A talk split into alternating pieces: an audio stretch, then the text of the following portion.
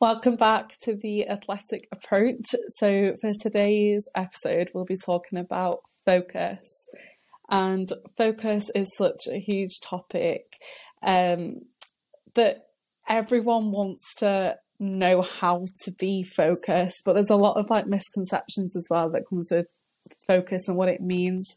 Um, and one of the key skills that you kind of have to bring with focus is how you switch on and off. But this can be completely sport dependent. So, not every game will you need to be focused for the full duration of the game. And that completely depends on the sport, your position, literally anything else that you don't have to be like, you'll be drained by the time the game finishes. Yeah. It athletes like are always weirded out when I, I ask them this question. I did it last week. I was talking with a, a women's lacrosse team and they play 60 minute games. And so I always kind of set it up with like a trap question.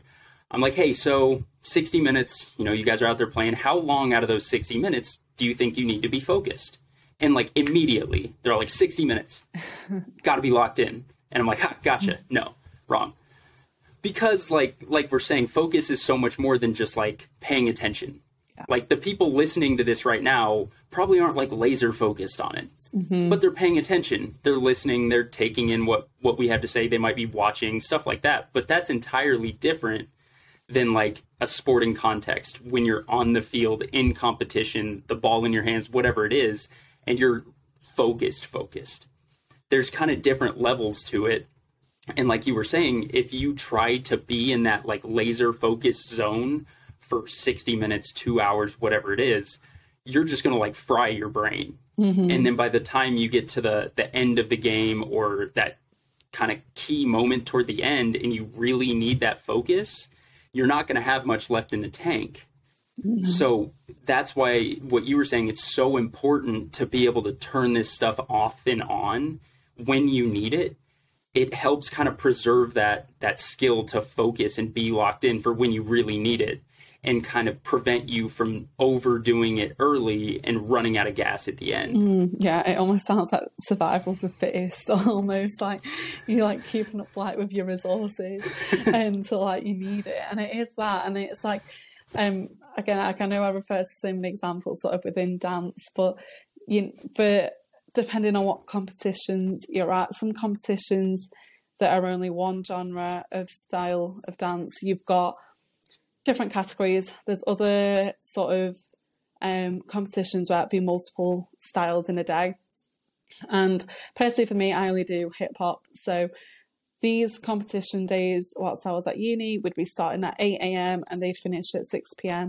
And I do not need to be focused I mean, I'm asleep actually for some of the time, um, but it's not until sort of an hour, an hour or two before we're on stage is when we'll go over the routine, and but we're only marking it. We're not going full out. We're not kind of putting everything into it because we're also we're confident and we've got confidence in ourselves that we're going to smash it.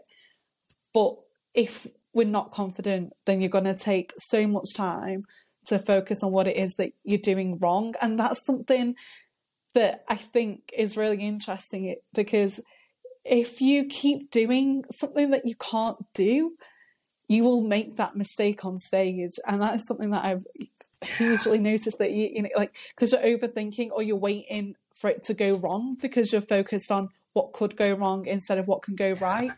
And that is just that is massive and even like if something goes wrong in a performance you constantly, you immediately look at what was bad about it instead of what was good about it and i think that is so important. And as i said like once you're on stage you're only really focused for three or four minutes. And even then like it's muscle memory that takes over in that point in time. Yeah.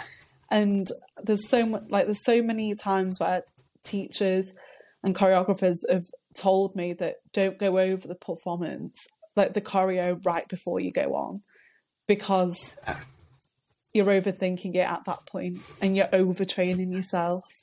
Yep. Yeah, you're past the point of like making changes, really.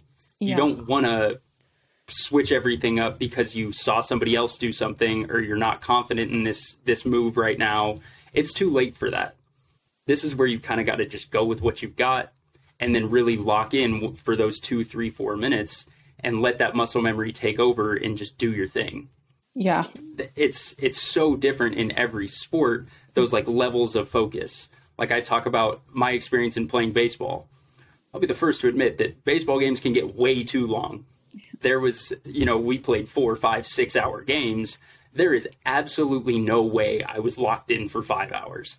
Mm-hmm. No, and that was like the glor- the beauty of it is in between pitches i'm playing defense once that pitch is thrown and it's not hit the ball's not in play it's a ball or a strike or whatever i can kind of check out for a minute i can kick the dirt around i can look up in the stands see who's here i can look at the scoreboard try to figure out you know how what the count is because i wasn't paying attention or whatever it was but i'm i'm still not like entirely checking out like mm-hmm. i'm kind of just like flipping the switch off but keeping like a back a back room light on a little bit. Yeah. Where I'm still like very aware that like okay, we're playing a, a baseball game right now mm-hmm. and something's about to happen.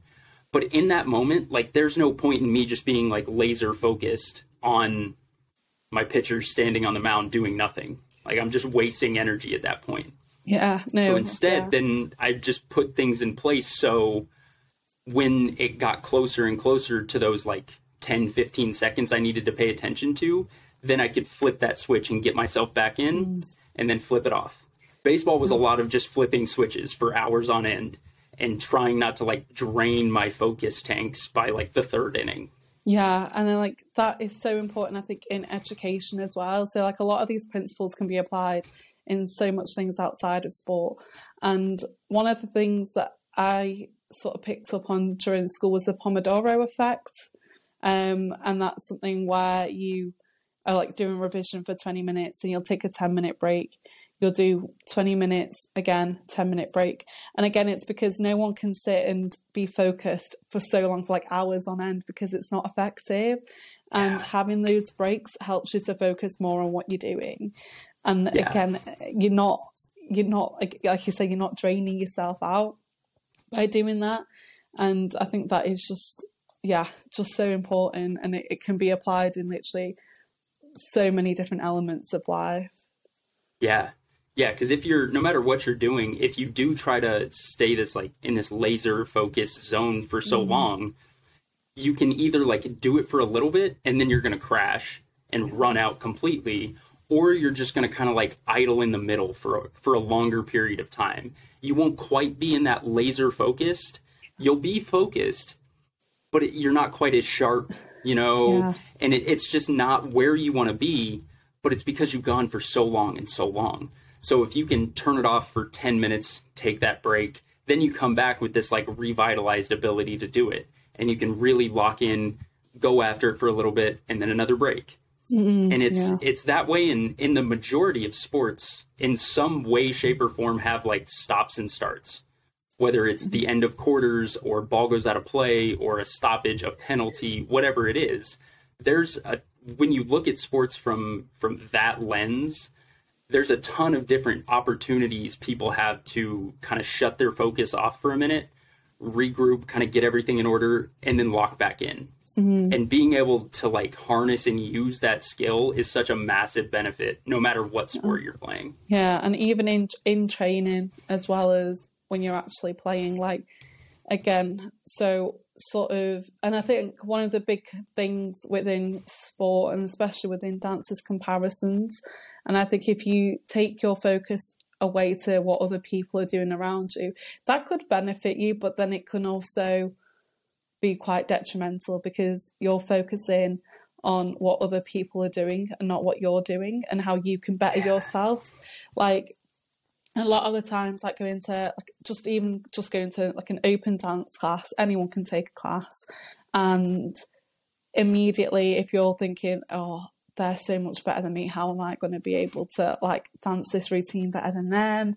And or if you're not picking up the choreography and you're thinking oh like everyone's staring at me now and like i'm like the joke of the class but it's like this spotlight effect isn't it? And like not yeah. everyone's actually looking at you more than you think. Like, like right. not that many people care about what you're doing. As like yeah. harsh as that sounds, but like not a lot of people do. And again, it's because it can be our like own biggest like critics. So because Yeah. again, so if you're focused on what's going wrong, that takes up so much energy and so much of your focus on what merely doesn't even exist because Yeah. not many people are looking at you. If anything, other people are focused on what they're doing, and that's where Yeah. their focus is. And then it's like maybe that could be the, again, like maybe that's why they're out there killing it because they're focusing on what they need to do. They're looking at the mirror. They're thinking, okay, this is what I need to work on. But you're not having that same focus on yourself. You're looking at what everyone else is doing, and then you're like, oh, and then again, and then you get into this kind of like web of just comparisons and overthinking and then you're thinking i'm so behind and this that and the other and then it's just like and then you want to just quit and then it's Yep. like again it goes back to like resilience in the last episode like but you know you've got to keep going and you need to keep that focus on yourself Yeah. to then be able to Yeah. get the results that you want Yeah, it's it's crazy how all this stuff just connects. Like we've talked about it, this whole world of mental performance is just this weird like connection web of everything flows into one another. Like what you're saying there, it's it's one thing where we're talking about the ability to focus and turn it on and off. The kind of sub point under that is what are we focusing on? Mm. And like what you were just saying, if we're focused on our uncontrollables, things that we can't do anything about, we're still just wasting that energy and Yeah. focusing on the wrong things that leads to negative things, the overthinking, all the stuff you were just talking about. Where instead, if we can take this laser focus and focus on us, focus mm-hmm. on what we need to do next, what's our next step, focusing on playing hard, focusing on, you know, responding well to adversity, mm-hmm. all that type of stuff is like the effective way to use our ability to focus. Where there's kind of two sides to the coin, you know, we can focus on the good stuff we can do stuff about or the other junk that's going on that's just going to cause us more problems in the end. Yeah, definitely. And it, again, it, it goes back to how you react to these things. And again, and like making mistakes even in the games, or if a player is kind of like, kind of, what's the word like, trying to get a reaction out of you as well. But it's like, no, you've got to stay focused on the game. And like, for example, like I was, when I was, I was at the game, um, the Man City game on Wednesday, and and then Haaland had missed a chance, but you just know that he wasn't happy with himself.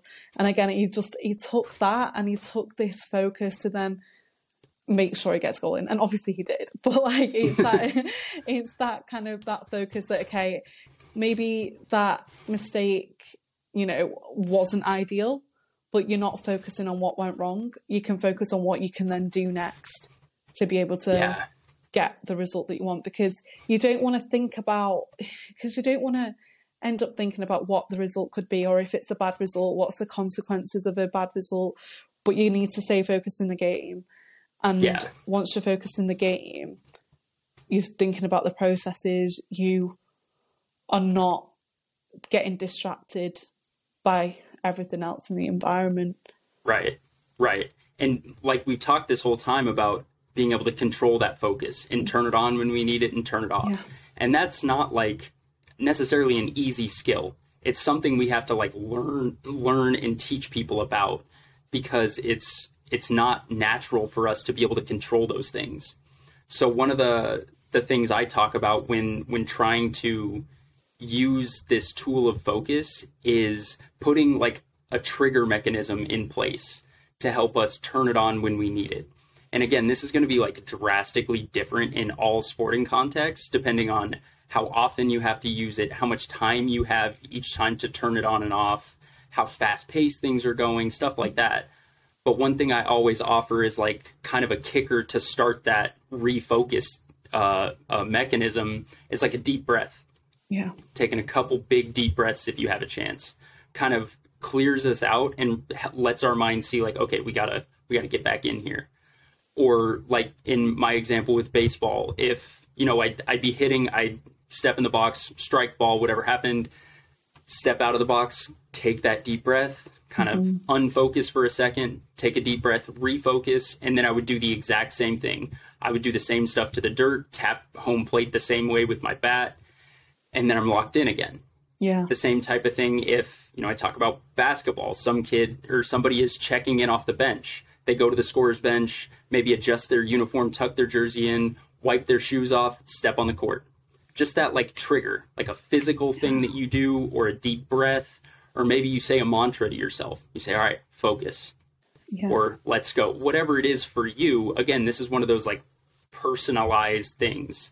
Mm-hmm. You can find something that clicks with your brain to help you see like oh we got to focus. Let's go. Yeah. And just putting something in place that's very repeatable very simple and easy for you to remember. So in those heated moments when you need to like lock back in real quick you have something you can just go to. And just boom hit it and you're good to go again. Yeah and it is that reset. And then that's reset in your ability but also your emotions within yeah. all of that. And that's that's the main thing is like that focus like because it is all psychological and it is everything that's going off like on like up here. And and even actually I think a good little example of um, selective attention is I mean some people might have seen this but if you've not seen it just type in what is it? It's basketball psychology experiment into like Google. Um, pause this if you're gonna if you're gonna watch it. Um, but essentially um, there's literally, I think about six people, three wearing black t shirts, three wearing white t shirts, and you're asked to count how many times the people wearing white are passing the basketball. And in the middle of it, a gorilla walks through them. And then you're asked, okay, how many passes? And then, and it's about 15 passes. And, um, but then it's like, well, did you see the gorilla? And some people will have seen it, but some people won't. And I, I always show show this example whenever I'm introducing sort of psychology to um, to prospective students and anyone who doesn't who who did see the gorilla, I'm like, yeah, you won't focus in. you, you won't focus in on the task at hand.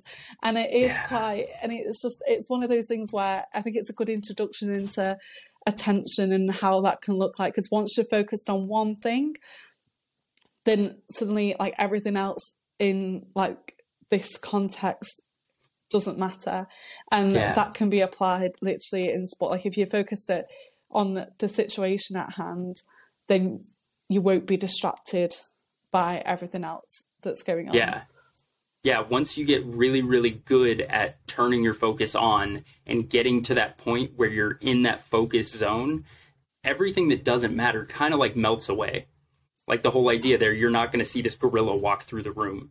Yeah. If you're really locked in, you're not going to hear the the person lined up across from you talking trash in your ear. Mm-hmm. You're not going to hear the opposing fans yelling and screaming and going crazy. You're not going to hear your coach blowing up at the official. All that stuff kind of becomes irrelevant if we're able to like really focus and lock in on the task at hand and just be present in that moment and not worry about anything else going on. Yeah, definitely. So yeah, so focus is just a big, big topic that you know yeah. encompasses so much, and it's not it's not an easy thing. I mean, that's what, what sports psychs are here to do. Um, so it is a skill in itself, and you'll end up realizing that you've picked up this skill as you go along, or maybe you've even realized that sometimes your mind does wander, but then sometimes you're able to bring that back to focus. And a lot of other things that can help it, you know, things like pre-performance routines and even goal setting. So you've got things that you can stick to, yeah. and it's all about creating habits as you're going along. So yeah, so it is a huge thing, and it's again as we've shown in so many different examples, it's completely dependent to the sport at hand. Um, and even you as an individual and what are kind of the external factors that play a role right. in the situation that you're in. Right. Yeah. Every person that is is faced with this, you know, question has to take account of everything going on around them. Not only sport related, but personal stuff you know, off the field, we are human beings first. So anything that's going on is going to impact everything we're trying to do in sport. So if we're trying to focus, but we know maybe I failed a test this morning or I'm going through a rough patch with with something else, that's going to play a role into mm-hmm. it. So being like there's not necessarily anything we can do to change those things, but just being aware of them is is the whole point. And knowing that like hey i've got a lot of stuff going on. Maybe today i have to work really really hard to focus. Whereas another day it comes kind of easy to me. And just knowing where you fall on that and how you handle outside stuff impacting your mental performance